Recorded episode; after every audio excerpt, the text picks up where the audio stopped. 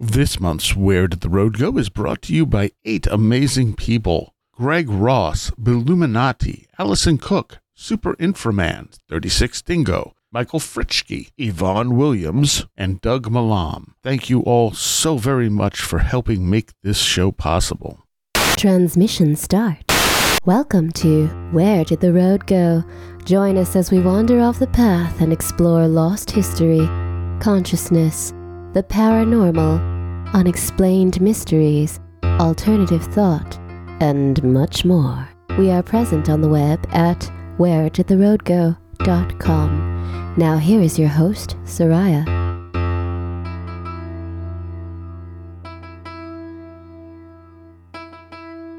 Welcome to this edition of Where Did the Road Go? And tonight I am joined by Super Saxon Man Hello, hello.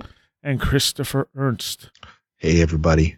And tonight, uh, we are going to talk about a book I've been reading. Um, and I have to thank um, Michael Fris- Fritschke. I think it's Frischke. Fritschke. I'm, I'm sure I'm massacring that. I'm sorry, Michael. Um, he went on my Amazon wish list and sent me this book, which I've been wanting to read forever. Um, and it's called God Star. And the author is Dwardu Cardona. Now, unfortunately, Dwardu had passed away back in like 2016 or so so I couldn't have Dwardu on. But uh, initially, when I first put this book on the list, I think it wasn't even available. And then when it was available, it was like $500 or something ridiculous. Now it seems, I think the last time I checked on Amazon, it there might even be a Kindle version now. So if people want to check it out, I can look it up real quick. But um, what it is, You can all you can find it if people do want to find it. I think it's on archive.org, a PDF of it. Oh, really? Yeah. Okay. Let's see. And if you want the actual book, it's 50 bucks now, Yeah, right. Which is a lot better Ugh. than it was. And that's that's Sure. on Amazon. So if you go to Abe's Books or something like that, you might find it Yeah. cheaper. And his other books are like 34 50 um he has four uh, i can't really speak to the other ones because i haven't read them yet i'm not done with this one i'm it's uh it's a lengthy book it's about 500 pages and it's a, a very large book so it's not like it, it's larger than your average book like size wise with height wise uh, with fairly Yeah. small type. So there's a lot of information here. And uh, from the back, it says uh, if controversial subjects are not your cup of tea, read no further. And put this book down right now because this work has what this work has to offer is revolutionary in the extreme. God's star sets out to show that the sky which ancient man remembers was entirely different from the one that now stretches above us. And so this is basically delving. Right. This is this a, a uh, Saturn was Yes. a Saturn was a sun. Yeah. Yeah. And now I had uh when I had um oh man his, his name I had his name until a second until I went to say it um from the Electric Universe um Wal Thornhill when Wal Yeah. was on I think the second time I had him discuss the Saturn hypothesis and I've always had a lot of like yeah I don't know. This sounds really out there. Um and he wasn't really I mean it was a podcast. He's not sitting here giving me raw data where all this information came from. He just outlined the theory. This book goes into great detail to show you why they think this may have been the case. The first part, which is mostly what we're going to deal with tonight, is the idea that Saturn was once uh, much brighter in the sky. Yeah. And uh, then it gets into well, the section I just started reading is where he's talking about the potential evidence that that uh, we actually orbited Saturn at one point. Yeah. Oh, okay. Yeah, so Awesome. Yeah. this this goes back you know we're we're, we're talking you know 12,000 I think I think he puts it around you know like like part of this was the end of the last ice age when everything changed um but yeah well Yeah. uh I, what I did is I took some some important like clips out of the book and we'll read them and talk about them Yeah. um and like I said I would have loved to have him on to talk about it but that is not going to happen unless one of you can channel him I wish. so I, I don't think I could do him justice. Uh, my filter would get in the way too much. so um yeah like i said the book's called god star and um the early part of the book he talks he, he spends a lot of time talking about how accurate ancient astronomy was and particularly like babylonian astronomy but like most ancient cultures had a very strong astronomical level of knowledge. Some of it we're only catching up with now which is pretty amazing when you think about it um, so he he he says, you know, okay, so here's how they treated Saturn. Um, and everything else was accurate. Why would they be wrong about Saturn? And he also makes you know, shows comparatively that a lot of the same gods in different religions also relate Sun to Saturn. So Mhm. The first clip I have here says What should also be noted here is that the rites of Dionysus so closely resembled those of the Egyptian god Osiris that Herodotus, is it Herodotus or Herodotus? Herodotus. Herodotus, I was completely wrong, thought it impossible for the Greek rites to have risen independently of the Egyptian ones, and therefore supposed that the Greeks must have borrowed their rites from the Egyptians and with slight alterations passed them off as their own. Incidentally, also Plutarch, who insisted upon the detailed resemblances between the rites of Osiris and uh, those of Dionysus, which, if nothing else, also indicates the comparative mythology is not itself a modern tool, as some critics have maintained. Um, in this instance, as in many others, however, no borrowing need be called for. What is at the bottom here is that whatever it was that Dionysus had originally stood for was the very same thing that the Egyptian god Osiris had originally represented. Or to put it in a simpler way, Osiris and Dionysus representations of the same original phenomena, and they were simply one and the same god under different national guise. Um, I'm not sure Yeah. why I picked that. I think that was just sort of an example. I've heard what- that. I've heard that before. I mean, that's not the first time that I've heard that, and I'd be loath to remember the source at this point. But yeah, but he's showing that a lot of these things are very similar across culture, and they either borrowed or they didn't. And uh, I, I thought the uh, comparative mythology thing was interesting because I didn't realize that there are critics who say that comparative mythology is just a modern tool. Yeah, yeah. Well, I mean, there's a lot of there's a lot of pushback against, uh, you know, or there, which I think comes from, you know, uh, uh, understandably from like like as a, a result of colonialism that you know. Uh, there isn't some like it's that whole thing about you know there isn't some white race that started everything or the idea that you know uh, it's somehow bad if there is like a singular or a shared common source uh, amongst cultures that like that diminishes the uh, I don't know the authenticity or the worth of each culture, which Right. you know. I guess from my standpoint, I always think of it as well. Maybe all these cultures, uh, and we've said this before. Maybe they are, you know, tapping into a universal truth rather than it being, you know, uh, the other way around. But most people don't like to think that way. Right, because that implies that there's a layer of knowledge out there that's shared by all of us that we exactly. can't consciously perceive. Yeah. Yeah. Right, right. Yeah. Well, if we, you know, think that uh, all these ideas spread around and got traded between peoples and things like that, like that seems very natural to me. And uh, I, I don't like when that conversation gets shut down because it's perceived as, yeah, there was uh, a group of white people going around being the white savior civilization and bringing everybody up. Like, I, I don't think that's necessary to have Right. you know uh, multiple cultures arriving at the same conclusions we have ideas uh, i mean gosh the laser was patented uh, within like a day of someone else trying to file a patent on the laser Right. another part of it i mean it, so these these things happen you know I mean, you got to think of it. spontaneously in multiple places Yeah. I feel like you have to think of it like like cuisine. You know, like there's like a cuisine comes about like a particular eth you know or uh, you know cultural ethnic cuisine cuisine comes about because of different influences from different places and then it creates its own thing which is still food you know but it just it has its own uh, flavor to it and Right. um yeah anyway beating a dead horse here at least amongst our our conversations i think we all take this for granted True, true. Um, okay, so the next bit I, I copied out of here was uh, what emerged from this study is that the epic is conclusively indigenous to those territories which had, at one time or another, been occupied by the Goths. This conclusion uh, received confirmation through the archaeological discoveries of the countries involved Yugoslavia, Austria, Greece, and Asia Minor, Poland, Russia, Sweden, Denmark, England, Germany, France, Spain, and to an extent even Morocco and Tunisia. Just as important was Weineklots meeting with the folklore telling communities that still exist in some of these countries. Their rendition of the Gudrun songs and or tales was found to be absolutely trustworthy when compared to the epic as it had been immortalized in writing in 1233, even though the recitals were anything but verbatim depictions of it. In the meantime, the recitals themselves were always repeated in exactly the same way. This was so true that, on one occasion, when a particular storyteller deliberately and mischievously changed a line, there was a drastic interruption even from the toddlers, who immediately sought to correct the narrators. So what he what he's getting at here, he's he's talking about oral tradition and how important it is and how accurate it is. Right. Um, yeah, it is. Yeah. One Mhm. telling conclusion among others that can be drawn from this study is that despite a passage of more than 400 years, which supposedly separate Homer from the events he narrated, the Gudrun, Gudrun, G-U-D-R-U-N, Gudrun epic has retained geographical, historical, and archaeological accuracy with a consistency that can only be attributed to a faithful persistence in the original.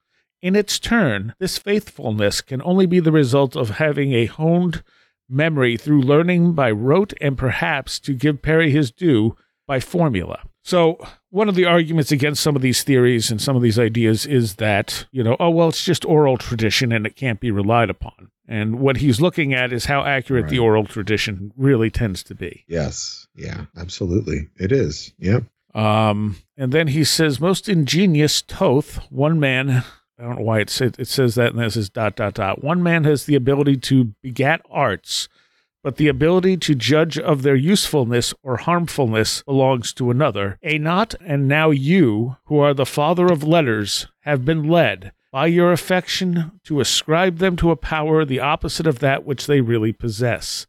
For this hmm. in- invention will produce forgetfulness in the minds of those who learn to use it, because they will not practice their memory. Their trust in writing will discourage the use of their own memory. You have invented an elixir not of memory, but of reminding. And if you offer your pupils the appearance of wisdom, not true wisdom, for they will read many things without instruction, and will therefore seem to know many things when they are for the most part ignorant. Mm. So basically, he's saying the introduction of writing has actually affected how well we can remember things. That makes perfect sense. Yeah, Uh, uh, that's not the first time I've heard that too. That's yeah. I mean, I think there's some definitely some efficacy to that. And you can just read something in a book and repeat it without really understanding it. You like you can memorize it, Right. um, right. and not necessarily know which parts are the important parts. Whereas with the oral Yeah. tradition, as they said, you know, the, the story may vary a little bit, but the data is still there. Yeah. And a lot of that Yep. data, for whatever reason, is astronomical. Yeah. because you find a lot of the uh, the precession of the equinox numbers and stuff like that coming in these ancient tales. Right. So, and it's not like you can just stay, go outside every night and figure out the the astronomical number astronomical numbers for the the precession of the equinox. Yeah. You know, that's advanced astronomy. That's that's like a century's worth of observations or so, very careful observations of very slow movement of stars. All right. Um let's see. The next thing he gets into um okay, so this is where he's talking about there's a oh, I also wanted to get at this uh the idea of he's talking about obviously writing moving away from uh storytelling, but also now with the internet, I would feel like that's gotten worse because Mhm. now you don't just have books, you can just Mhm. ask your device for the information you need. Right. Um, oh, absolutely. I mean, I, uh, Chris, are you about to, am I stepping on you, man? Go ahead. No, no, no. Go for it. Okay. Yeah. I mean, I, I just think about like the massive amounts that I read now and uh, the minuscule amount I retain.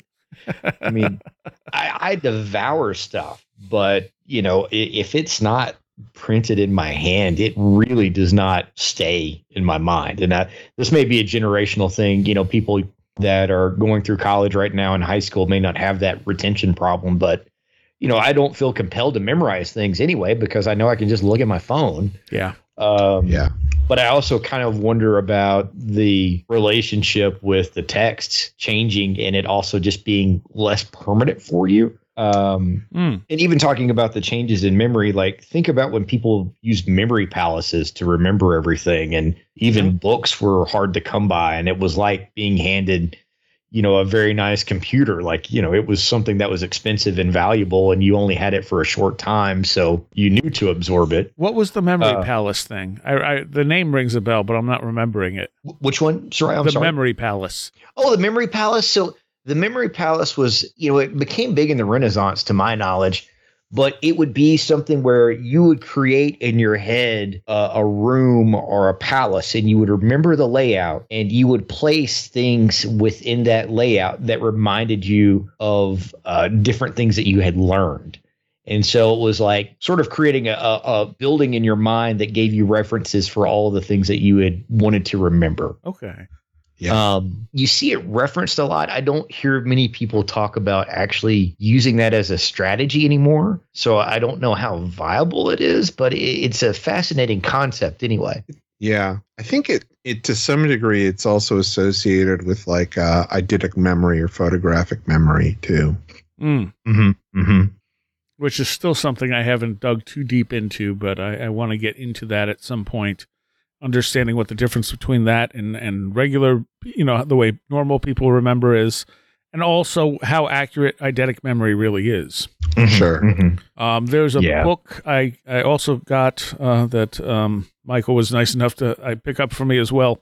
Uh, that actually got referenced in this book when they're talking about the way this stuff works. Uh, that talks about the modern like rise of emojis and stuff returning more to symbols Sure. Oh yeah. as opposed Yeah. to you know and and the the idea that like the goddess is connected to the more symbolic part versus the part of us that reads and so you get a reemergence of the goddess Mhm. the more we we function on that symbolic sort of Right. level which is an interesting Right. idea i haven't read the book so i don't i can't really say too much about it it just like the idea itself was very interesting Yeah, yeah, yeah. Yeah. um, oh, it sounds awesome. I, I think there's a lot to be said for kind of being able to communicate in a way that's uh, fuzzy. You know, Yes. uh, basically being like it's not as strict, but it, you know, we're also able to understand when something is not as defined as an exact sentence. When you get emojis sent to you and things like that, it it allows that sort of like uh, not nebulous. It's the wrong word, but you know, you know what I'm trying to get at here. yeah Sure. Well, yeah, I mean, I think the written word is is it's really good. The way that language, you know, has progressed, you know, in tandem with mathematics. You can think about mathematics as an alternate way of thinking about it too. But you know, uh, uh, writing is very good for you know text as we have it now for expressing things that are you know that are scientific and mathematical and very material, and that's great. And that really has led to a lot of very interesting things that we have, but it's that whole, you know, uh, Gary Lachman lost knowledge of the imagination thing of like, have we lost these other ways of knowing in our focus solely on this one way of knowing? You know, uh, as much as it has gained for us, what have we lost? And so up up to this part in the book, he's he's basically making the argument that these ancient cultures, a, were astron- you know astronomically accurate, uh, and that the oral legends that the, they're also going to be drawing from do tend to be very accurate and stay accurate over lengths of time. Which is something that some people will argue, like I said, that, that you know oral oral tales are not you can't rely on them because they don't stay the same, but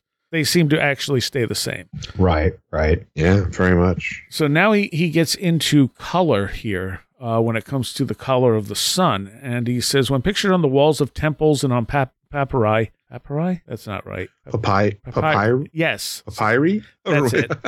Uh, Ra is often shown surmounted with a red or golden disk, which is not inappropriate if the sun is truly being represented.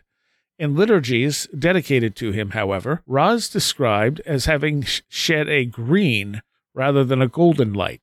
Thus, a hymn to Ra states, That thou hast come with thy splendors, and thou hast made heaven and earth bright with thy rays of pure emerald light. In another hymn, we read, O Ra, the heir of eternity, self begotten and self born, King of earth, Prince of the netherworld, thou dost rise in the horizon of heaven and sheddest upon the world beams of emerald light. Not only did this sun shed a green or emerald light, it itself was green. As Donald Mackenzie informed his readers in his form of Sebek Tumra, this sun was the radiant green disk, and Hail Green One was the manner in which Ra was lauded. Mythologists have nothing to say by way of explaining why the ancient Egyptians alluded to the sun as having been green and shedding a green light. As long as they continue to believe that Ra was the sun, how can they? Does our sun shed a green light? Is the disk of the present sun green? Uh, consider further the motions of the celestial object called Ra. In a statement found in one of the coffin texts, the deity is addressed with these words You shall go up upon the great west side of the sky, and go down upon the great east side of the earth. Is this not contrary to what the present sun does? Does the sun today go up in the west? Does it go down in the east? Thus, Faulkner, who translated the passage, could not help stating that this unexpected reversal of the points of the compass is incomprehensible. Yeah. And Egypt, I believe, is not the only culture that speaks of the sun rising in the in the west at one point in the distant past. Yeah. Huh. Um, when I had on, oh, what's his name? I like that my brain betrays me when I need names. Um, you need a memory palace for that. yeah, right. It it doesn't right. work. There I've you go. tried. Um, is a, he's the, the the guy who was talking about uh, the um all the Egyptian stuff. That doesn't narrow it down at all. Um, oh, John Anthony West? No, no, no, no. Uh, No. Lesser known, still around, still with us. Um, he was talking about the last book he was talking about was the Sinker Chamber inside the um, inside the Great Pyramid. And one of the things he shows is that a lot of the ancient texts before a certain time show the sun rising in the west. Crittenden? No. Yes. Crittenden? Uh, not no, Yeah, not okay. Cruttenden. It's uh oh man, I think I do think that uh Cruttenden does talk about this as well. Um, but in this case, they're talking about the actual sun. They're not suggesting Okay. that the sun was a different sun. Right. I if have heard sense. something similar to this too.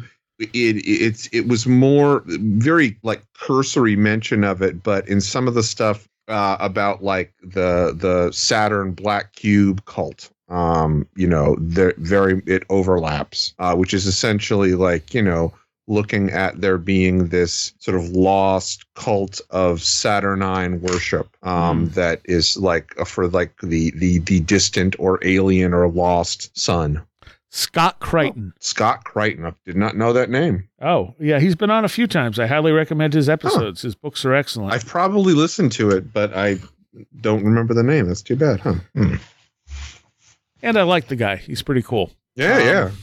But yeah, he talks about because his theory about what's in the Great Pyramid in that chamber that they found is that it is the uh, the remains of the previous um, rulers that they were Oh. being okay. preserved for a disaster that was coming. Hmm. And Oh, interesting. all the ancient tombs that have been found with these uh, where these people were supposed to be laid have been found empty. Every Right. single one of them.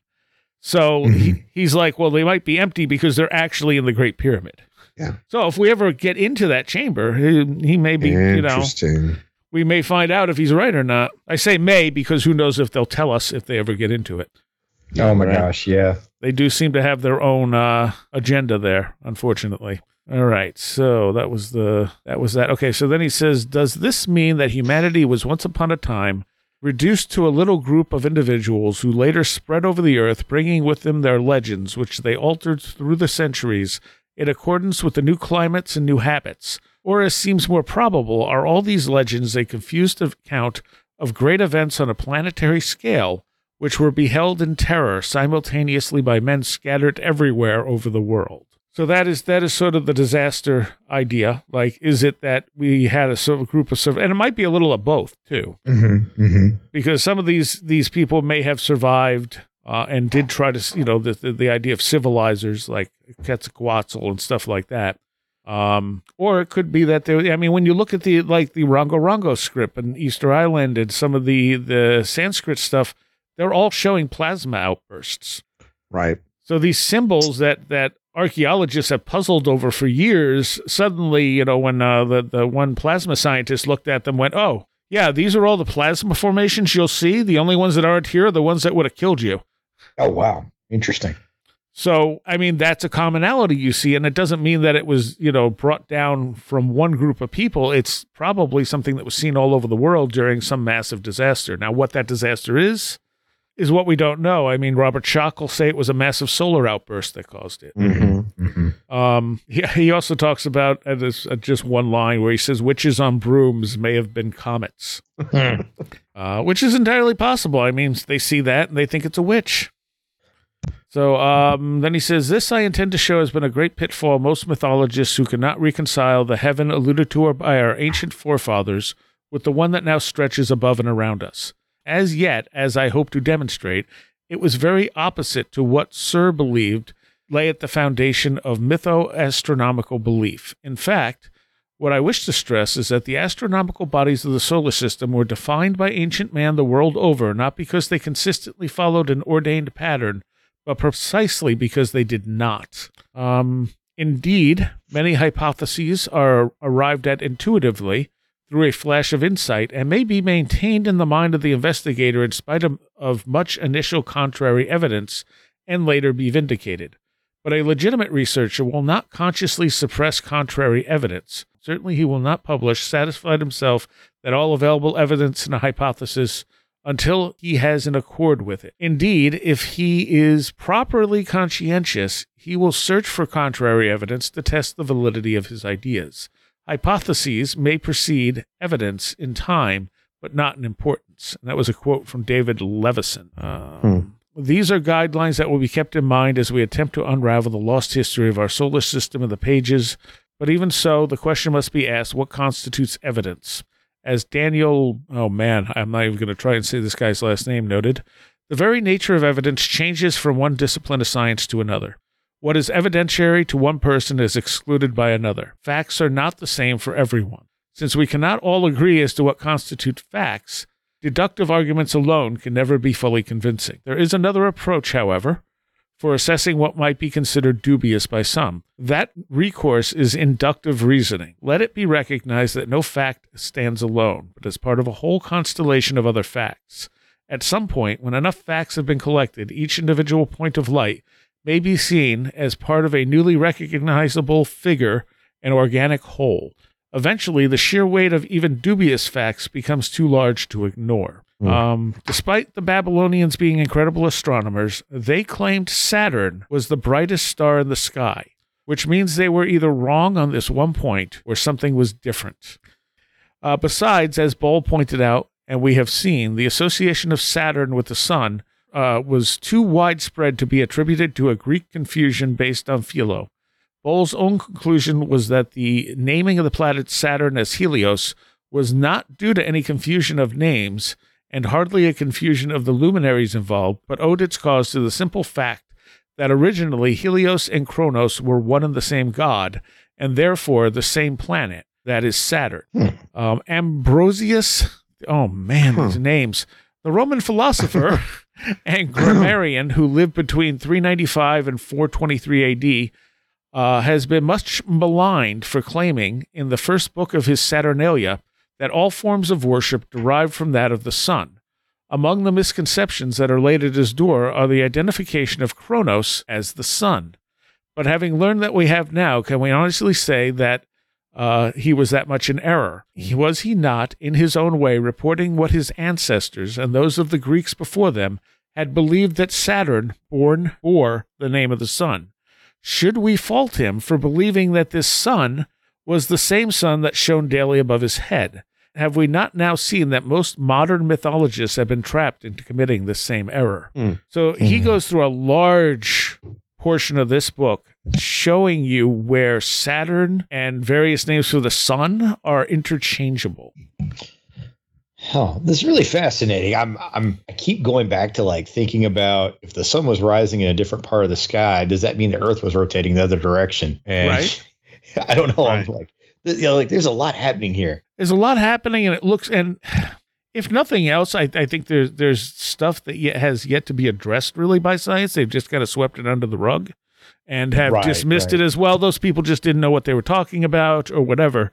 And I'm pretty sure I kept in, kept the the quote in here, but there's a point where uh, someone corrects their translation um, because the description the person that, that they're giving in the text describes Saturn, but they're calling it the sun. So they're like, well, they must have meant Saturn, and they they changed the text. Ah, I see. So what is it? So what is it saying? Like, how did the sun come into play then? We'll get there. We'll get there. Oh, okay. All right. I'm jumping too far ahead. Sorry, guys. The problem the problem is that we don't have a ton of hard data. We have a lot of suggestive stuff that doesn't actually Right. make sense based on our current paradigm. Right. Um, and See, this I'm is- wondering if this is going to go in like a Velikovsky direction. this type guy thing. does not like Velikovsky. Oh, interesting. Oh, really? Okay. Yes. Like the whole time, I was like, all of this reminds me of Velikovsky. Yep. Yep. But he, he will go on and on about how off Velikovsky was on most of his stuff. Every every Oh, here, here and there, he'll be like, Velikovsky did get this right, you know. oh gosh. Interesting. So yeah, not a fan. He was not a fan of Velikovsky. Um, okay, so he says, would it be then uh, too much to consider what appears to be the only other alternative? That what the ancients believed, or indeed what they or their ancestors had actually seen and experienced. Before we answer that question, let us consider one additional point. The ancients did not merely maintain that Saturn was or had been a sun. They alluded to it as if it was, or once had been, general knowledge, that everyone knew that this was or had been the case. No explanations, clarifications, or qualified realizations are ever encountered to account for the phenomena. But when, whether speaking of the Saturnian god as distinct from his luminary, or the luminary that was Saturn itself, it is always accepted that the deity and planet, which in reality were one, uh, or had once coruscated as a true sun. Personally, this was one aspect concerning the Saturnian phenomena which further convinced me that not only did the ancients mean exactly what they said, but that they probably knew what they were talking about. But what exactly did this amount to? At this point, we had best lay the cards on the table.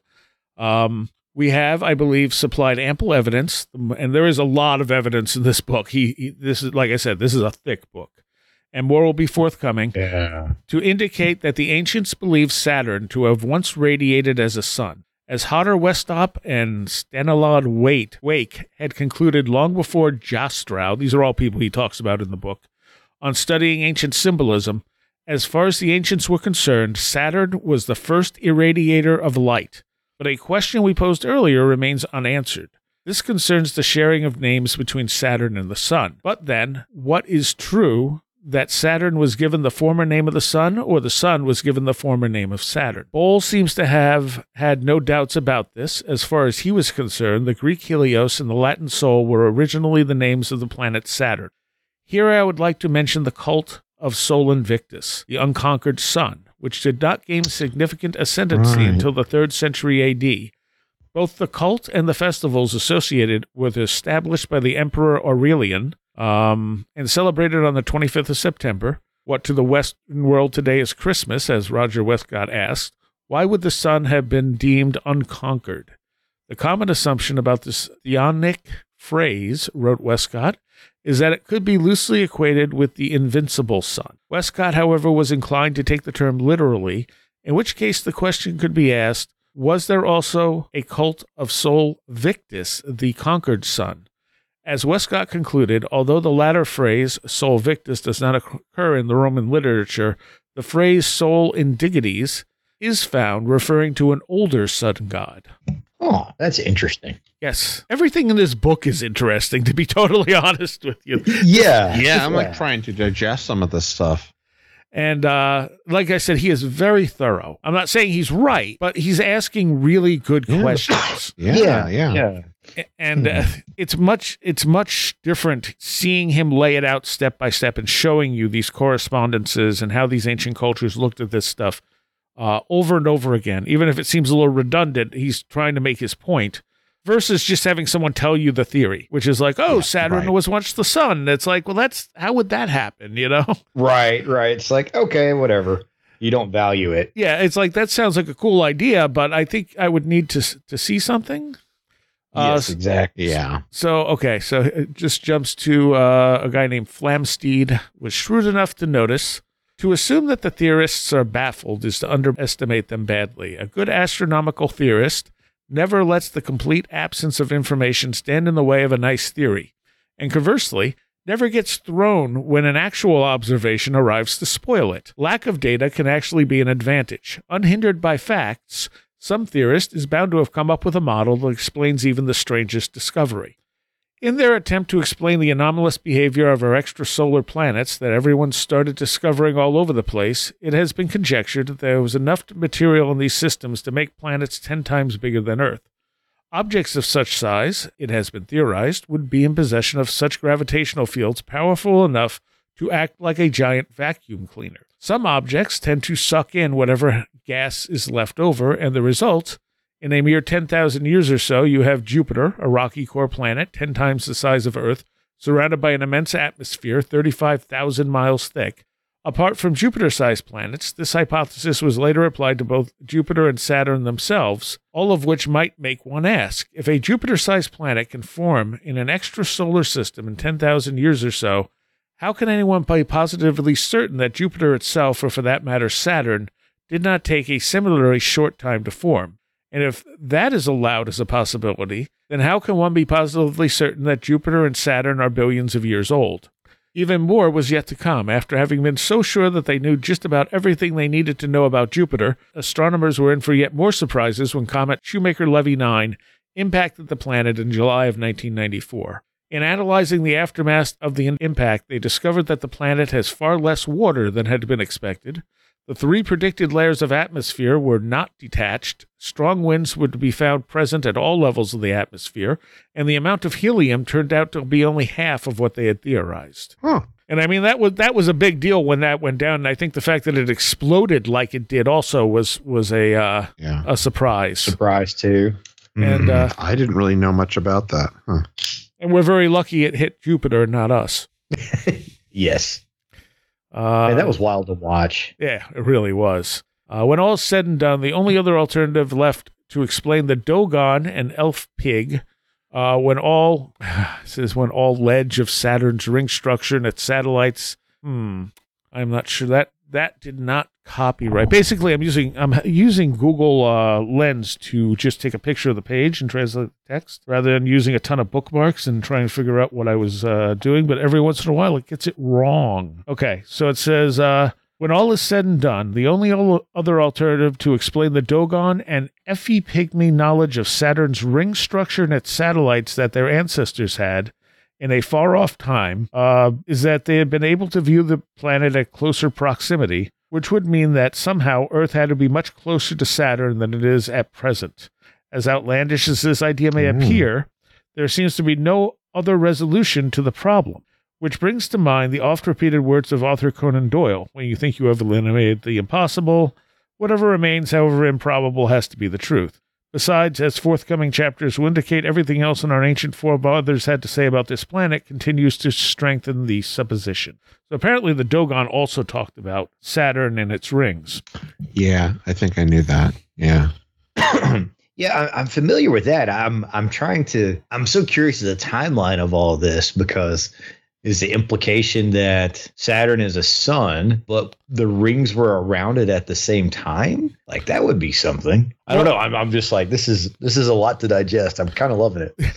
So what I think the theory goes, if I remember from Wal Thornhill talking about it, we were we were in uh, some kind of orbit around Saturn. There, there's argument uh, what kind, and um, from there we moved into the like we we kind of collided with the current solar system, and oh, I see. Okay. and energy got transferred. So this this is where the electric universe stuff comes in. The energy from Saturn got transferred to the sun because it was a, a higher conductor Right. Okay. Okay. and thus Saturn kind of fell into the current orbit it's in and slowly and got Right, dimmer yeah.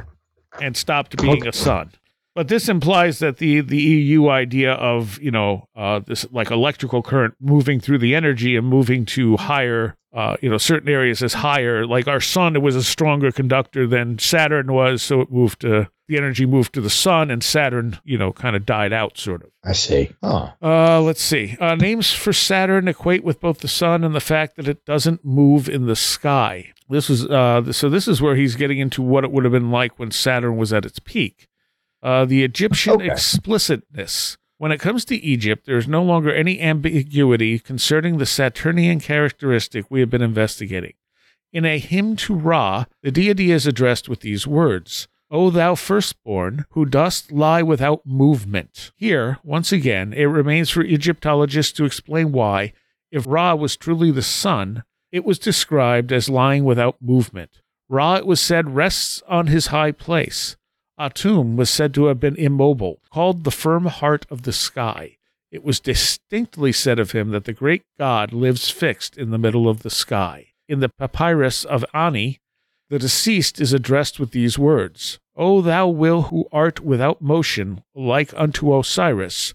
And this phrase is twice repeated. The immobility of Osiris is mentioned in the text of Teta. Thou art stable in thy name of Menu. Menu. Uh, it is there stated, while where Menu itself has the meaning of stable one, the very same epithet we have found attached to other Saturnian deities. The Egyptian god, I think it's just Ta, P T A H, um, whom we have also seen being identified as the personification of Saturn, was also syncretized with Tenen or Tatenen, a primeval deity who was also lauded as the disk of heaven, a definite identification of the god as a celestial body. Here, Wallis Budge informs us that the exact tributes of this deity appear to have been unknown even to the Egyptians. And yet, he has no difficulty in deriving the god's name from the word Enen, or Nen, which means inertness, inactivity, rest, motionless, and the like. Despite Budge, what this really tells us is that Tenen was considered to be without motion. If this god can truly be equated with Saturn, as his assimilation with Ta forces us to conclude, it would again register the planet in question as, as having been immobile. So, what it's saying really is that when Saturn was our sun, it sat motionless in the sky in one spot, Huh. Yeah. Yeah. which makes it that much stranger. Yeah. Yeah. So if it's set motionless, you know, the example I think of that would be, you know, how the moon always faces us. Yes. It's the same surface. So it would mean that the rotation, I'm not saying this is the only answer, but it, it's one thing that it could be implying hmm that um, if it didn't move in the sky, then maybe the surface of the earth would. But see, I also wonder if that would be correct because that would also mean a whole half of the planet wasn't like undergoing photosynthesis and things like that. Right. Um, hmm, interesting. Yes, and and this is this is the thing. I mean, there there it asks some interesting questions and it suggests some answers, but it's hard to tell if those answers are are everything. You know what I mean? Like it, it this is saying I think people need to Yeah. look more into because there's some really interesting things here that that shouldn't just be ignored. But at the same time, yeah, trying to figure out how all this fits together. Um, the the other idea was the uh, polar uh, connection where the Earth and the Sun, polar configuration, it's called. So the Earth and the Sun would share the same pole, basically, and Earth would sort of be hanging below it. Right. I see what you mean. Yeah. Yeah. But again, that means the southern hemisphere wouldn't be getting much much uh, light. Right. And I, I don't think it's saying there wasn't any because you know the through the course of the year the sun comes up higher I say higher and lower just you know on different parts of the horizon it moves to the left and the right of the horizon um so I guess it could also be saying that but I, that's not what I'm understanding it to say is that it's always coming up in the same place it sounds like it's stationary stationary Yeah. in the sky And and I know there was part part of one of the theories I heard is that it being a, like a brown dwarf, we were much closer Yeah. to it. So And we- there was like the sky was a different color, right? Yes, yeah. It was uh was it purplish, I think? Right. I mean, yeah. they're talking about emerald on here. Um, but it's called like the purple dawn or something like that. Yeah. And the idea that we're in that shell of the of the star too may have provided life throughout the planet. That yeah. that makes a good point yeah Um, but again, just like okay, so even thinking about this stuff is a lot of fun. yes absolutely But imagining it is a whole nother level. It's like, could this really have happened? Like in a sci-fi novel, definitely. In reality, I don't I don't know, but we do have to explain some of the, the stuff here, you know? yeah yeah So as as far as immov- of immovably fixed, he says the Egyptian Ra is not the only supposed sun god said to have been devoid of motion. In chapter three, we saw that the Indric Surya was Surja, which Yeah. latter name belongs to the planet Saturn. We also noted that where Surya was supposed to have occupied mhm, Samanan Dama, the same place of rising and setting, we did not there explain the meaning behind this term having used it only to denote that Surya could not possibly have been our present sun. What is easier to believe is that a celestial body can climb vertically up in the sky and vertically down on the same path, or that it brightens and fades while remaining in the same spot. In Oh, view of what we have now disclosed, does not the latter seem preferable? In fact, we can state it as unequivocally, since it is unambiguously written in that Surya stands firmly. He does not do so on a safe resting place. The belief in Surya's immobility was so ingrained that he continued to be remembered as the immovable center of his system. So, how can Indologists continue to perpetuate the disinformation that Surya is the sun? Uh, even Brahma, we are told, does not rise and set. He remains alone in the center. And if there are those who think this immobility may have been applied to planetary deities, but not necessarily to the planets that they once personified, they are mistaken. I can't read that name. S T H I R A H, for instance, is yet one more Sanskrit name for the planet Saturn. No deity is involved here, and yet we find that this name is arguably related to or derived from S T H I R A, which means firm, steady, immovable, still, motionless, and immovably fixed. Fixed, fixed.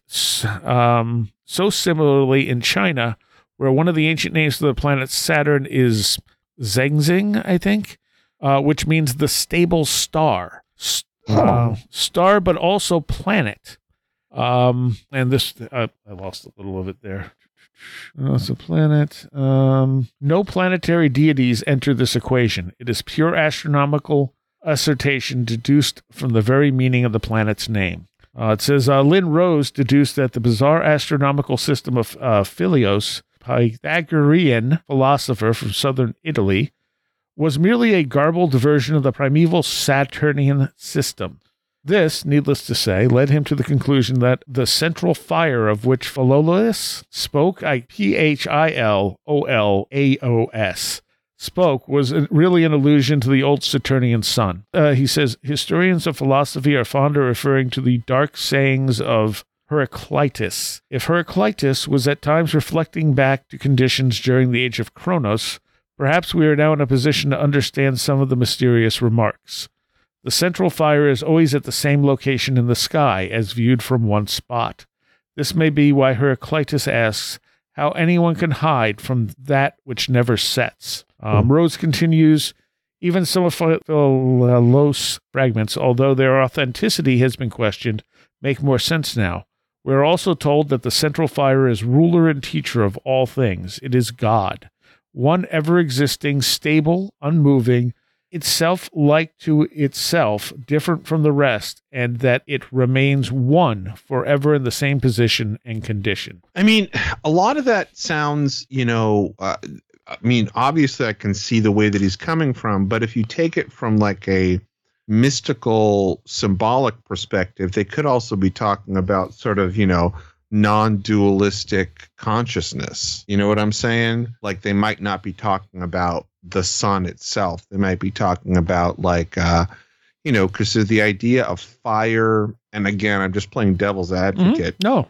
the idea of like fire or divine fire, um, uh, divine light, Nur or Tej, uh, is you know being the thing that is sort of like the primordial uh, center and fount of everything, um, is you know a mystical Sufi and Vedantic uh, way of thinking about things. Um, I don't know. Again, it depends on the context. Like I think yeah, it could be, you know, and again, there's that whole thing of like, oh, they in the old days, they were just talking sim- symbolically or they didn't know any better. And I don't mean that. I mean, it's like in the way that, you know, magicians or occultists, you know, will talk symbolically about uh, something because it represents it in a way that is more accurate than, you know, uh, um, verbose words. Right, right. Um, yeah. So I don't know. That's the one thing that, that, that came to mind when I was, I heard all that.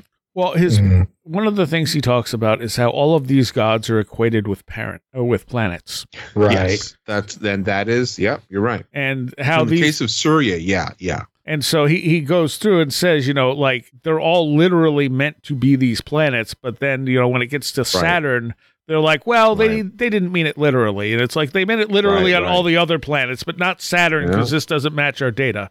yeah. Yeah, I, I keep kind of going back to like, you know, when you have different data points. And so, you know, between this and the electric universe theory, it's like maybe they're pointing at the same thing, but both of them don't quite have the answer. Yeah. Oh yeah. Um, and so, yeah, that's kind of where my brain, I, I, I go back and forth between that and then just trying to think of like, okay, if it's still in the sky or it rose in the other place, then the Earth's, you know, rotation had to change.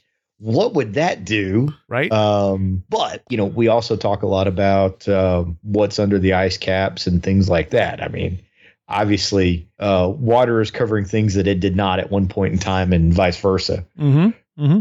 Um, so I don't know. I made the note here that he makes the argument that we're in a rotation around Saturn, much as the moon is around us, and that Saturn was ever present in the northern sky. He shows ancient comments that refer to such a thing and how those comments change over time as Saturn seems to move from its prominence. So that was that was just me summing up some of it instead of doing like a ton more quotes. Yeah, yeah, yeah. Um, he doesn't believe that. He thinks we're actually in we're in a polar alignment, which I have a harder time believing. Like the the moon type of thing, like what you said, Saxon, makes more sense to me.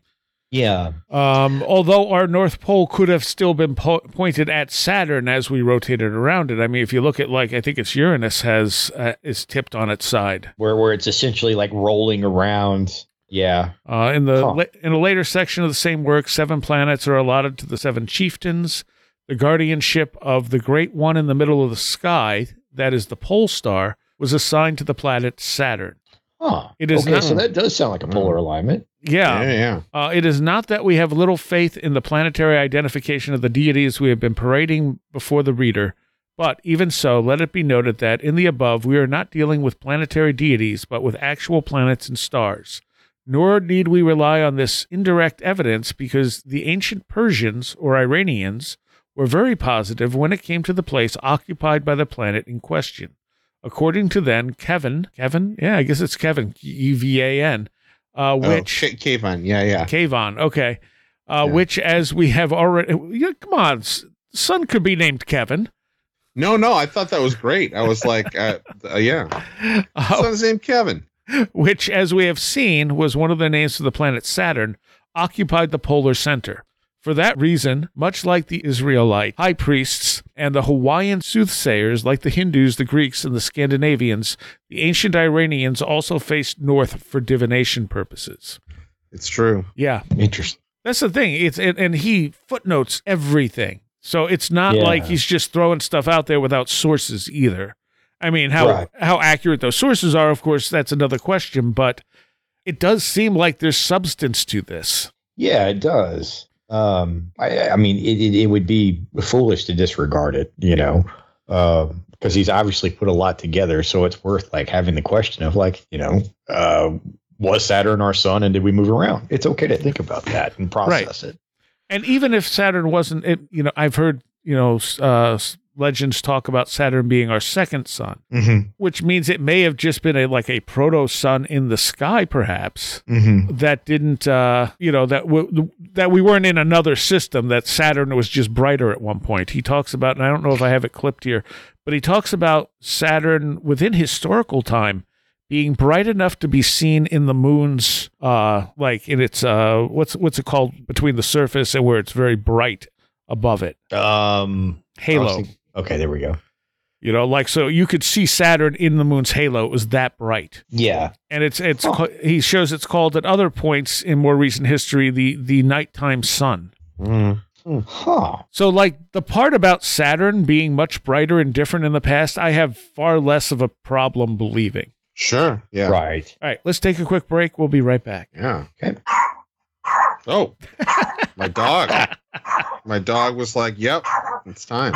He's got some serious thoughts about this. All right, quick mid show break here, some contact info as well as a recommendation. Where did the road go.com is where you can find everything Where Did the Road Go related. Uh, all the social media links, contact addresses, everything. If you want to send it a story of something that's happened to you for a listener's story show, that's the place to do it. Uh, you, can, you can message me right off the website if you want on the little pop up. Uh, better yet, you can email stories at wheredidtheroadgo.com. Uh, like I said, everything's there. Facebook page, a Facebook group, Discord, everything uh, is linked up there. And you can listen to all the shows all the way back to the beginning uh, in 2013. So, um, also, if you want to become a patron, that is the best way to help out the show and keep us going. It's only $3 a month. You get extra stuff every single week, and um, the show's a week early. Also, every year I, I do kind of a special archive thing for patrons, which I took until February to do this year, but I finally got that up. So that's that's uh, yeah, a lot of stuff. Anyway, if you like uh, heavy music, metal, goth, industrial stuff like that, you can check out my music show, thelastexit.org. Uh, it's the Last Exit for the Lost is the name of the show. That was the website, obviously. And uh, it's a weekly show I've been doing forever. And it features uh, underground music, new and old, that you're not going to hear everywhere else. So, you know, Spotify playlists and stuff are great, but a lot of the stuff I'm playing isn't on Spotify. And we have live bands and all kinds of stuff. There's tons of stuff you can go through there. All right, for a recommendation, I'm going to go with another movie. This is a movie I kind of half forgot about, and I absolutely love this movie. It's called The King of California, and it came out in 2007 and it stars Michael Douglas and Evan Rachel Wood. It's sort of an indie movie, um, and the the IMDb IMDb entry is pretty simple. An unstable dad who, after getting out of a mental institution, tries to convince his daughter that there's Spanish gold buried somewhere under suburbia. It's a really fun movie. It's quirky, and uh, yeah, I really loved it. And uh, just recently thought I should probably rewatch it. I haven't done it yet, but uh, it's what made me think of the the idea of putting this in as a recommendation because it is really, really good. All right, back to the show. So I'm here with Saxon and uh, Christopher Ernst, and uh, we're talking about the book God Star by uh, what, uh, Dwardu Cardona, who uh, unfortunately passed away, so we can't see if he would come on and talk about it with us. But it, uh, it's the idea that Saturn was a much different uh, thing in ancient texts than it is currently. Uh, he continues at one point here that to the Chinese, the planet Saturn once occupied the North Polar Center is actually well known. As Jan Sammer indicated, according to the Han historian Sima Qian, the planet Saturn corresponds to the center Saturn was placed at, at the pole, and the entire stellar sphere was said to revolve around it. So that's pretty straightforward. Yeah. Yeah. Um, he also talks a lot about um, Hamlet's Mill, the book, which Graham Hancock initially introduced me to, that I've never read. Uh, but I think Graham was the first one I heard talking about this, and uh, they they were the anthropologists. I think they were anthropologists um, who wrote this book about how you saw the same information about the precession of the equinoxes in all these ancient myths.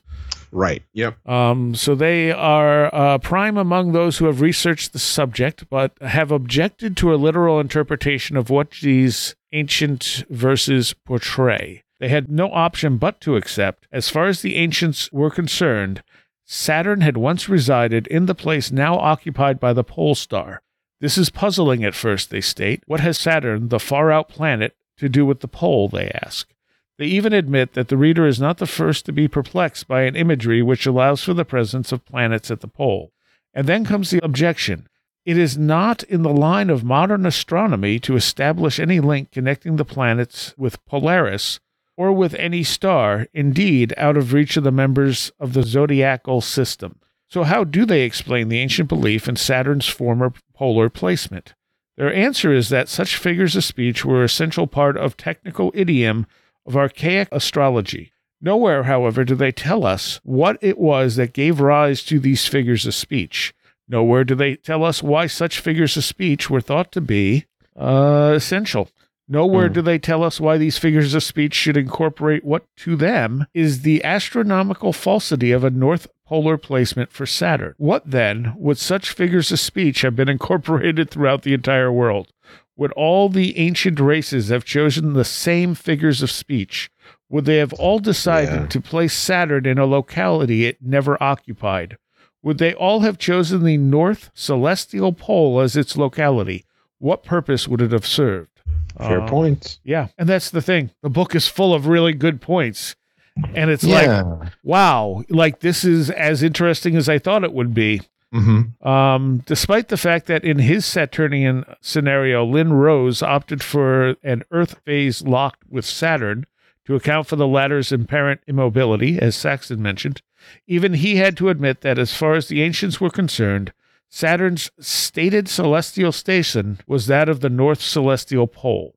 So, how then did he get around the mytho historical record's obvious message? Taking a different and more plausible tack than Hamlet's Mill did, he offered the following The traditions about an immovable Saturn on top some special pole made little sense after the age of Cronus had come to an end. Those traditions were later revived and were attributed to the only immovable point, that which could be found in the newer sky. To the people in the northern hemisphere, it was the North Celestial Pole. Hmm. Uh, and as long as Saturn was atop its pole, the age of Cronus endured. the immobility of this body that was a sign of stability and cosmic order. Later, the stability of the North Star was seen as an indication that the world or the world age had not yet come to an end. The age of Cronus had ended only when the immobile body in the sky had left its position on top of the axis of the world. Uh, that was the main reason that the later ancients looked to the North Star. It was now the body that uh, lay atop the axis of the world, and as for as long as it remained there, the world was stable.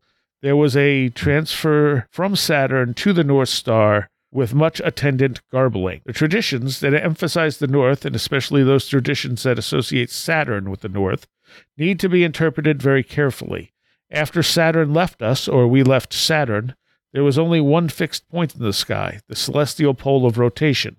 Much that has been said about Saturn would, in the absence of Saturn, have been transferred to the only thing in the new sky that displayed the sort of stability that Saturn had once displayed. So that's not this guy's idea. This is other, this other guy, Rose, that, that believes we were in a phase locked rotation. Okay. Yeah. And may be accurate. I mean, that's not that far fetched. But again, it's it's one of those things where every culture would have had to have the same uh, same idea. So then he he starts talking about this polar alignment, and uh, so if we were locked into a polar alignment with Saturn, Mhm. uh, he's he's saying how you know like like with the moon, the moon moves around and there's a bulge on the Earth that moves around with it, and it moves tides and stuff like that. So if we were Right. f- locked with just the North Pole facing this body, this, this that's big enough to you know really produce a gravitational pull on us. He says uh, that uh, oh I didn't put this part down, but he's basically talking about there's a bulge at the at, at the upper part of the planet. Hmm. There is a northern bulge. It's not huge, but depending on how long ago this was, it may or may not have uh, you know started to you know go back down Right, right. and that there's a lot more land masses on the top part of the planet than there are on the bottom. So I'm curious if the moon was in play at this point in this version of things, or if it came in somewhere along the way. Yeah, and I think that changes Right. depending on the theory. Okay. Okay. Um, I did not put a chapter on. Oh, it's two forty three. Yeah, so um, I'm trying to find the bulge thing because that I thought was really interesting. That is. That is, I didn't know about. I mean, I'd be curious to see the source for that. I'll have to look. Um, yeah, let's see. Yeah, he sa- he says here in in the chapter testing the model, I make no apologies for the fact that the theory presented in this work is constructed on the basis of mythohistorical record rather than through astrophysical considerations. I can only say that in passing that other than its mythological content, as we have seen, the mythohistorical record also incorporates the worldwide astronomical beliefs of our ancient forefathers, and these beliefs coincide with their mytho religious convictions. Ancient astronomical beliefs are therefore here being considered together with mythology as a unified system, regardless of the fact that what is thus coming to light tends to describe a solar system that was entirely alien to the one we now inhabit, hmm which is fair. And again, if that's the case, I mean that's that's really interesting. Yeah, I, I'd like to go and look at like uh, if you could find uh, cultures that potentially preserved what the entire solar system would have looked like, Right. you know, uh, during this, or, or some way to kind of cross validate it. Because I I keep going back to like Yeah. you know, um, like stone structures in uh, Europe that are lined up with different stars and things like that that have been around for not for 12,000 years, but you know, some of them are uh, in that 7,000 to 5,000 range, I think. Um, so it's just, I don't know, I'm very curious, like what you could find that's out there. And of course, will we even notice if it wasn't lined up with something now? True, true. And and it might also be that the reason that these sort of mirrors of heaven were created was to say this is what it looks like now. Mm-hmm. Mm-hmm. Um, okay, so part of what he says here is in presenting our evidence that Saturn was fixed permanently in one spot, we relied solely on the record itself. But here a disconcerting item reared its ugly head in that various ancient texts described the Egyptian Ra as rising and setting. The record therefore demands that this apparent contradiction be resolved. In studying the original texts in which these statements are contained, we came to the realization that the rising and settings of Ra are due to mistranslation. The mythological texts in question say nothing about rising or setting Ra. What they do describe is the coming forth and going in of Ra. That mythologist, believing Ra to have been the sun, understood these terms as rising and setting is, of course, understandable. But in view of Ra's lack of solar characteristics, and in view of Ra's identification as an immobile luminary, the terms in question are here understood to refer to the shining and dimming of the Saturnian sun, a cycle which will be explored in a future volume. Um, in, its, in its turn, this immobility demands an explanation. From a physical point of view, two mechanisms are possible. The first and simplest explanation is of an Earth that was phase locked with Saturn so that they, very much like the Moon in relation to the Earth, our globe would have presented the same hemisphere towards Saturn in its orbit around it. The second, more unbelievable explanation is that of an Earth suspended directly beneath Saturn, in which the latter would have appeared immobile in Earth's north celestial pole. This then demands that the mytho historical record should be able to let us ascertain which of these two possibilities, if any, fit best what the ancient themselves described what witnessed in the sky. As unbelievable as the polar placement of Saturn appears to be, it was found to be this explanation which fits the information contained in the mytho-historical record. In fact, the texts state it quite unequivocally. We can see, therefore, that so far the mytho-historical record meets the demands itself that it itself raises, that each demand that is met raises more demands, and these demands are also met. It is a snowballing effect that has to be followed and will be followed to the end, no matter how big our snowball grows. Um, so here's the bulge part. It says our theory also raises geophysical demands. For instance, we all know how terrestrial tides are raised, at least to an extent. They are caused by the attraction of the sun and moon in the Earth's oceanic waters. We know that when the sun and moon apply their combined attractive force while being at right angles to one another, the tides are somewhat low. The tides become much higher when the sun and moon apply their combined attractive forces when in direct line with one another. Now consider, with the mass of Saturn in proximity to Earth, the tides would have been raised, uh, should have exceeded those at present. More than that, with Saturn having been positioned in Earth's north celestial sphere, Terrestrial tides should have accumulated at Earth's north polar region. The hydrosphere, moreover, would not have been only terrestrial would not have been the only terrestrial element to respond to Saturn's attractive force. The atmosphere should also have piled up at Earth's northern areas. And so also should have Earth's crust. This then is what the Saturn thesis uh, demands. Do we find it so? Well, let us be fair now. What was no longer is so that we cannot take a trip up north and see if the water in the world is actually piled up in a tide around the North Pole. Earth's crust, however, is a different matter. Earth's hydrosphere and atmosphere would have easily rebounded to settle into a more uniform shell around the world once the linear link with Saturn was broken. Earth's crust, on the other hand, would have taken a much longer period to readjust to the new conditions. And since the scenario we have been positing is theorized to have played its drama just prior to the rise of civilization, we should expect this northern lithospheric bulge to have not entirely subsided. Do we find any evidence of it? Of course we do, and it has been known since 1958. This might come as a surprise to some because we have been taught, to, taught since childhood that Earth is an imperfect sphere, which is slightly flattened at the poles and distended at the equator. But the orbits of the first artificial satellites, launched in 1957 and 1958, surprised everyone by showing that Earth's polar flattening is less than had previously been believed. More than that, the aberrations in the orbit of Vanguard 1 about around Earth in 1958 led NASA to the disclosure that Earth is actually pear shaped, with its bulge positioned at the North Pole. Strangely hmm. enough, back in 1500, Christopher Columbus had actually suggested as much. Other satellites since Vanguard 1 have confirmed this discovery.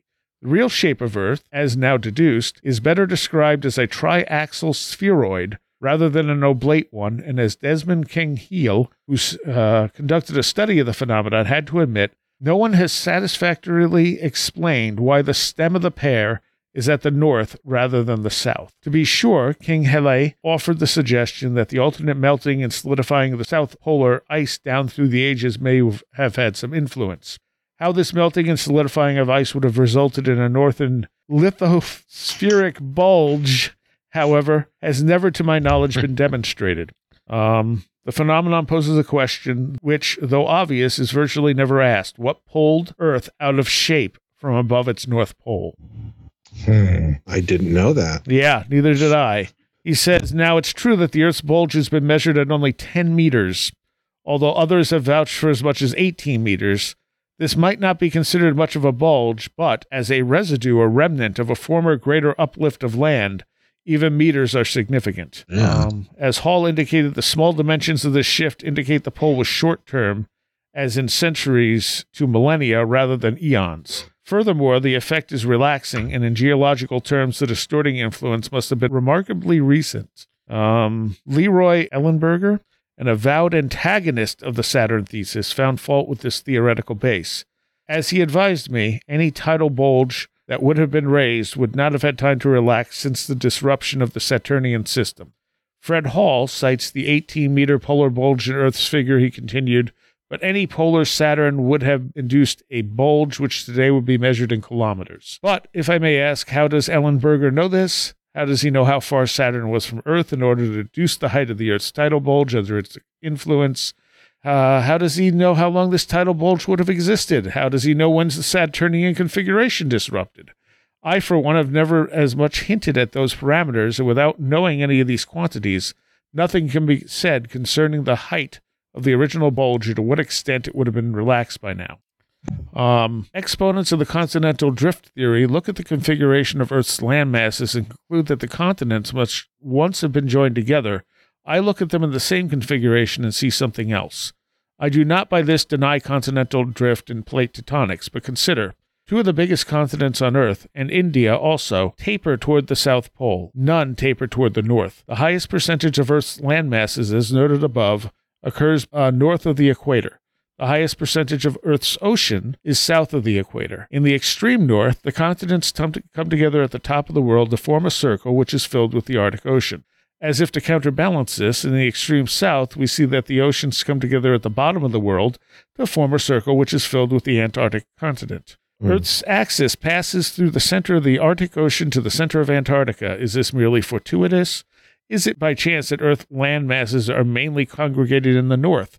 As to whether or not the Arctic Ocean existed during the era of Saturn's proximity, I will leave that to a future work. Yeah, despite this being 500 pages, there's four books dealing with this stuff, and they're all huge. I wonder if that's geologically like. I wonder what a geologist would have to say about that. Yeah, I, I don't know. you know, And like I said, he his sightings here. I mean, on each page, there's like one, two, three, four, five, something like you Oh, know, five, sure. five Yeah, to yeah. ten cited uh, scientific papers and books. So he's not he's not just throwing stuff out, but this this one really I found very interesting. Um, so he says there's another problem to consider. Encircling the Arctic Ocean um, is a blanket of detritus known as muck. This area is so vast it actually covers one seventh of Earth's landmass.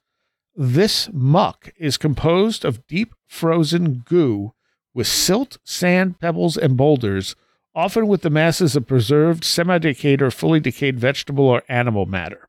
This frozen mess lies on low hmm. level plains. As one astute writer in Pursuit noted, unless it was caused by some cosmic forces we have not yet detected, it would appear to be a subaerial deposit derived from massive erosion on higher ground with steeper slopes. However, its depths in some places and over enormous areas has always caused even the most open minded geologists to boggle. The Russians, who own the major areas covered by this substance, have conducted prolonged studies on it for over half a century and have some places drilled down to over 4,000 feet, but still without reaching solid rock. Although we will have much more to say about the formation of this muck in a future work, the problem we wish to focus on is this. From what heights did this material erode? As the writer in Pursuit pointed out, the lands now blanketed with mis- this material must have once or at one time been much higher above sea level. But to suggest that the uplands from which this stuff came were much higher and had a steeper runoff is begging the question and doesn't help at all. Yet there is the bloody muck lying all over the lot and to enormous depths. It must be accounted for. One additional fact to consider is that no such muck exists at Earth's south pole. Hmm. huh. So that's basically saying that this muck exists in the northern hemisphere, and he said, and and his suggestion, of course, is that when we were released from Saturn's gravitational grip, everything just kind of like settled down. Right. Yeah. Yeah. I was I was trying to put that together. I'm glad you articulated that because I'm sitting here. I'm like, okay.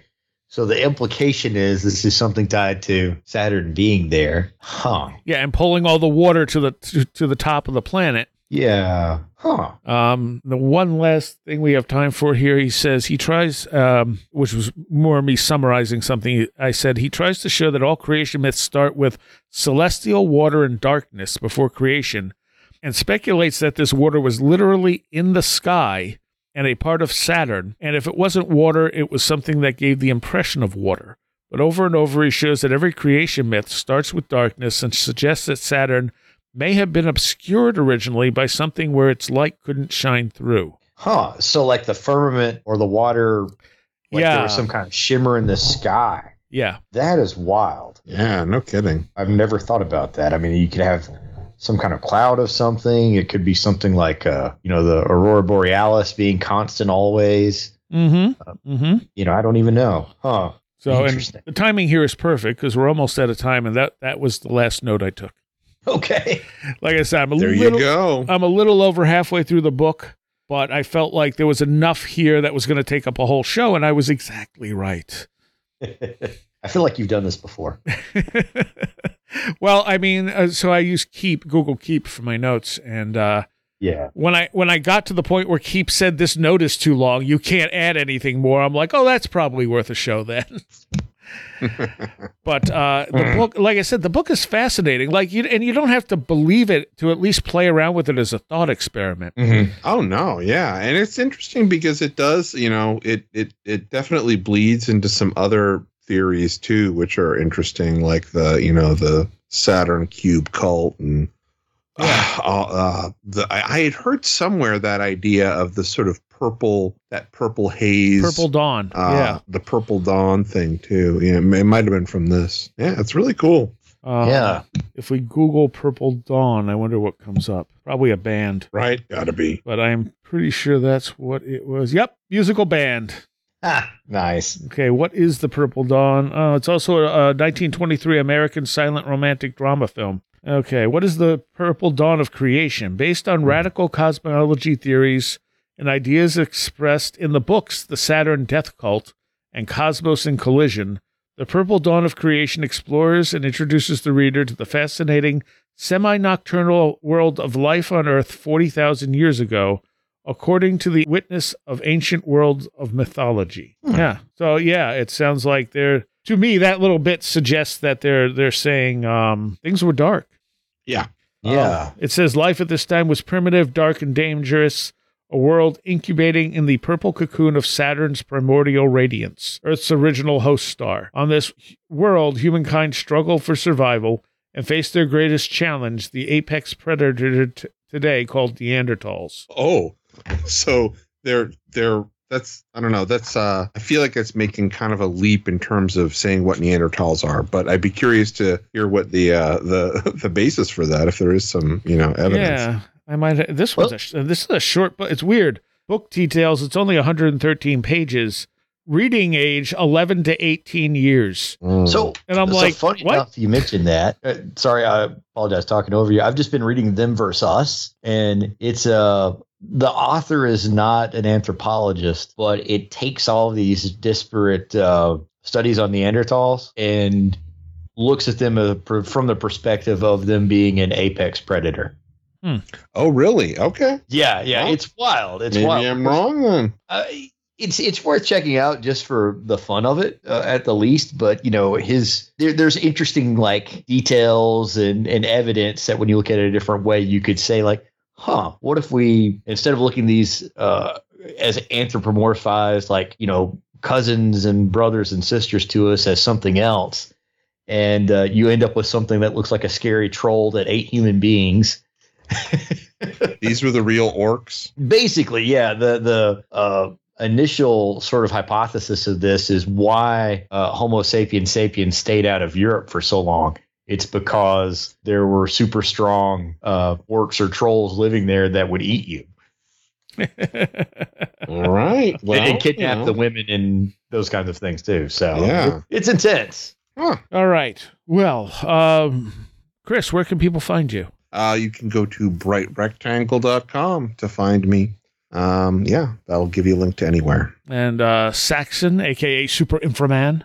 Yeah, you know, uh, I'm around Instagram and I hang around the Discord too. I always kind of keep an eye on it, so you can find me around there. All right. And the book we were talking about, for anyone who missed it, was called God Star from Dwardu Cardona. And uh, I, de- I definitely am enjoying the hell out of it. And we will have another part when I finish the rest of the book. And like I said, there, there's four more, there's three more books that are equally as deep It's and crazy. big. So we'll see. Yeah.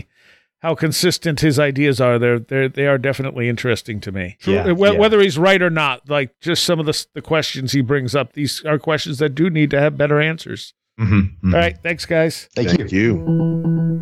All right, I want to give a special shout out right here to all of my Patreons. It is because of you that this show is possible. I want to give a special shout out to those of you pledging $10 or more Greg Ross, Billuminati, Madeleine J., Matt in Delaware, Allison Cook, Super Inframan, 36 Dingo, Andrew Nichols, Matthew Sproul, Midnight Review presents Christine, a blue second gen MR2 drifting around a Japanese mountain. Patricia Giaquinta, Alex Whitcomb, American Rambler, Andrew Maines, Andrew Malone, Ann Witowski, Barbara Fisher, Beverly Williamson, Big Boy Limina, Bright Rectangle, Charles Davis, Charles in Florida, Land of the Crazy and Communicable, CJ, Craig Parmenter, Daniel, Diane B, Empty K, Eric Citron, Eric Todd, History and Coffee, Jay, J. Otto Bullet, Jack Huntington, James Lindsay, Jim and Sophie, John Mattingly, John Bracken,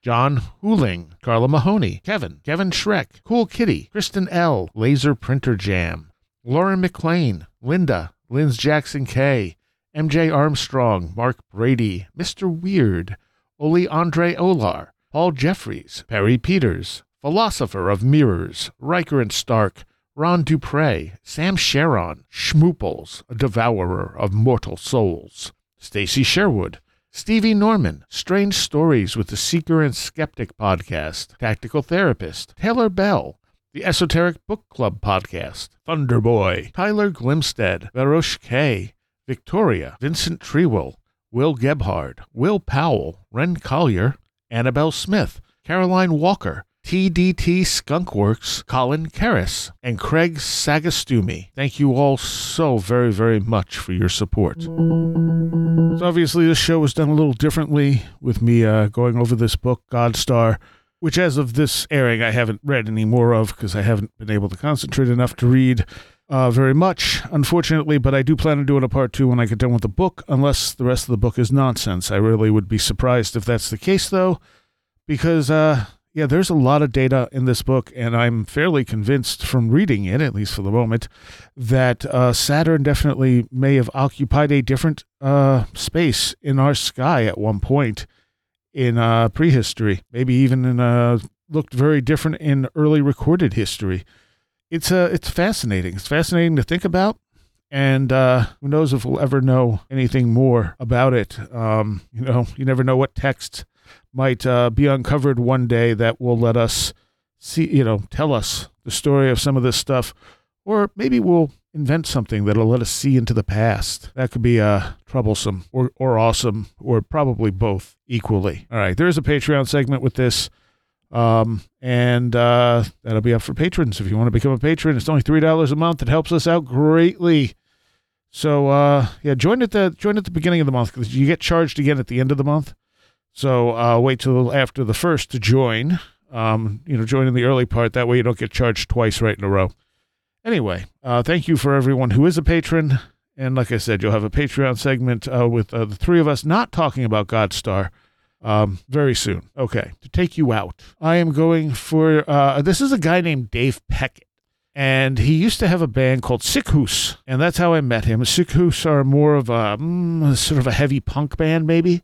They only did three songs. They were catchy as hell, and they don't seem to exist anywhere. And uh, he had a solo record as well, which I didn't like as much as Sikhus. But this song that I'm about to play for you, I think is fantastic. And he doesn't seem to exist anymore. I, I tried to track down something so I could point people to this if they like it. Uh, I do have the whole record somewhere, but I only have this song, which was the song I really liked off of it, on my computer. And I went, yeah, I'm going to put this at the end. This is the kind of stuff we do on the last exit for the Lost, where I have this really cool stuff that is not up anywhere, is not on Spotify, it's not on Apple Music, it's not on YouTube. Um, and that's a lot of the stuff we focus on. So this is an example, but this isn't metal. Um, more singer songwriter ish, uh, with a little bit of uh, um, something. I don't know. It's it's good. It's really good. It's a song called "Runaway." The album, which I don't know, you might be able to find somewhere, is called "Quietly in the Background," and it's Dave P E C K E T T. I couldn't find anything when I googled it. Literally got no results. So that was weird. Um, 2008, it came out. There you go, Dave Peckett. Runaway. I'll see you next time.